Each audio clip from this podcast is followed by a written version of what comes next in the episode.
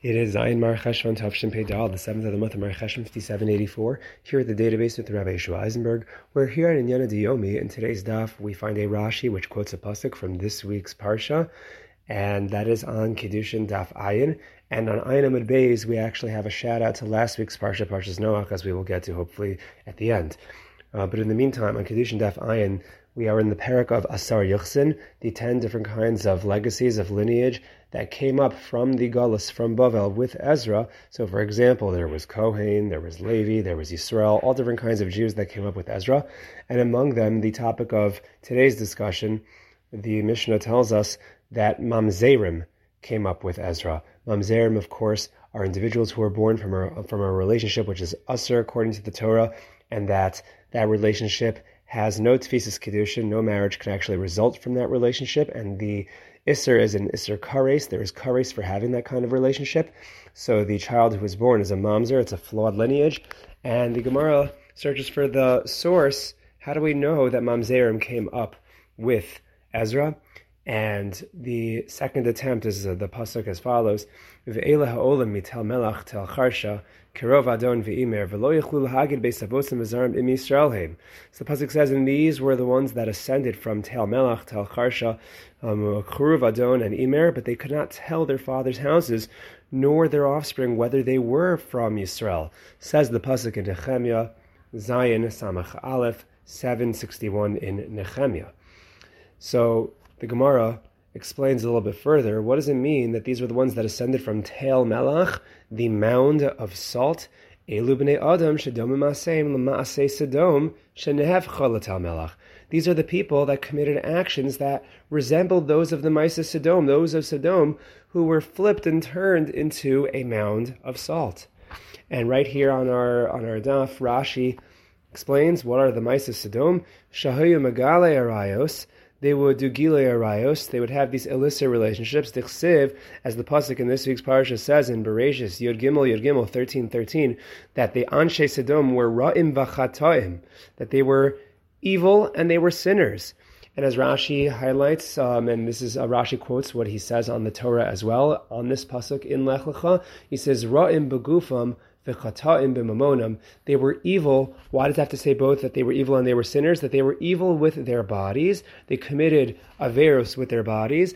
V'chataim, and they were sinners b'mamonam. They sinned with their money. And Rashi goes on to base his explanation on the Gemara in Sanhedrin, Daf Kuf Tesamid Beis, 109b in Sanhedrin, where the Gemara elaborates a little bit more on the Maisa Sodom. What's very fascinating is that if you go to that Gemara, we find two different explanations for Ra'im v'chata'im in terms of what kinds of Averos were being committed by the people of Sodom. Now, as it turns out, they're actually the, the, the two explanations agree that these sins of Sodom were both with their bodies. They were there was um, illicit relationships being committed, and there were also financial related sins being committed. The question is which one is referenced by the word ra'im, that they were evil, and which one is referenced by the word chata'im, that they were sinners. And we find that if you look at the Perushim on the Torah, it turns out that there's a machlokas Rashi and Onkelos. Rashi says that when the pasuk says that they were ra'im, that they were evil, that's referring to their bodies. V'chata'im, and they were sinners, that refers to their money. Targum Onkelos says the exact opposite. As Onkelos explains, Anash and the stone, Bishin bimamon hon, they were bad, they were evil with their money, but they were they were um, sinning with their bodies. So, what is the basis for this machlokas? So, it's really the Gemara in Sanhedrin on Kuf um, Kuf Tes Amid Aleph, because there we have Rabbi Yehuda, the first opinion, which aligns with Rashi. Rabbi Yehuda ra'in begufan v'chatam b'mamonam, uh, Rabbi Yehuda says that they were evil with their bodies and they sinned with their money. And how does Rabbi Yehuda know this? He has psukim to support it. Because um, what we find when it comes to evil with your body, we find in Bereshis Lamed Tes Tes, the story of Yosef and Ashes Potiphar. Ve'ech es hara hagadola hazos. How can I do this, this evil, this ra? And what about uh, and what about the chet as a reference to money? So in Parshas Ki, uh, in, in Devarim Tes Vav, Tes, fifteen nine, which I believe is Parshas Re'eh. Uh, so there it says that it'll be for you a sin, and this pasuk is in reference to financial averos. So chet apparently means sinning with your money. However, the Gemara then proceeds to quote a brisa that says the opposite. Really, ra'im means with their money, and that they, they sinned, that was with their bodies. How do we see that? Because the pasuk in, in the same pasuk in Devarim Tesvav Tes actually says that your eye will be evil against your brother right? And then it says, uh, and what about chataim bekufan? Go back to the very same pasuk regarding Yosef, Bereshis lamed tes and it says, v'chatasi I'm going to sin to Hashem.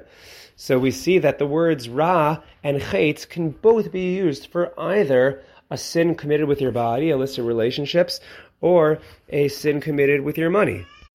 And the question is, like who, who really cares what difference does it make if the people of Sodom were committing both averos?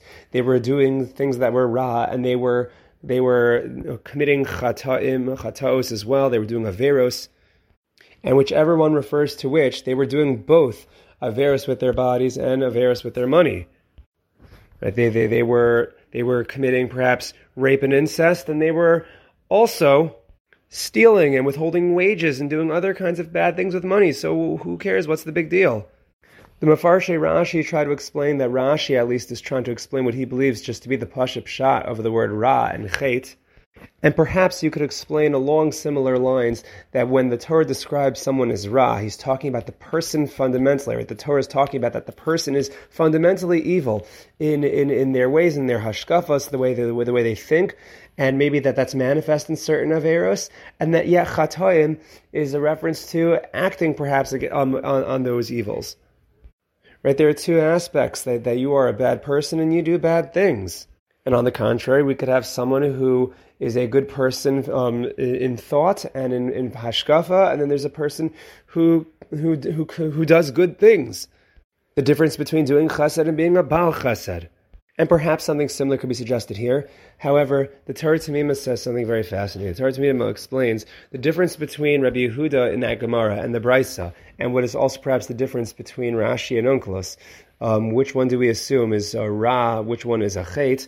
So the, the Torah Tamima explains that really when the Torah says that they were Ra and then adds that they were sinners, right? Not only were they evil, but they were even sinners. So that is to suggest that Chata'im is worse than Ra'im. It's adding something. It's adding a, a lower level of evil, or we should say a greater level of evil.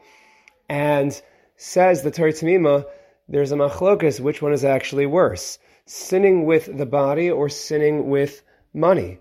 And again, Rashi says that, that they that the chait that they did was with their um, was with their mammon. So what's worse about sinning with your money? Says the Torah the thing that's worse about sinning with your money is that that is an avera both against man and against Hashem. Whereas sinning with your body is just a sin against Hashem. So perhaps it is worse, it is more garua to sin with, with your money.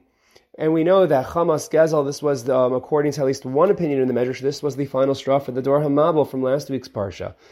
And yet, the other possibility is that, you know what, maybe it's even worse to sin with your body than to sin with your money, because after all, money is nitan lahashava, you are able to return money, you can, I mean, you could be meshav as you could return the money that you owe to another person, but when you commit an illicit relationship, you cannot reverse that. When you create mamzerus, the, you know, the, the, there isn't a real way to fix the status of the individual who is a mamzer, and therefore you have tainted that legacy forever. And so the question is, what is worse, an avera committed against both man and Hashem, or an avera, although albeit only against Hashem, but it's an avera that's irreversible.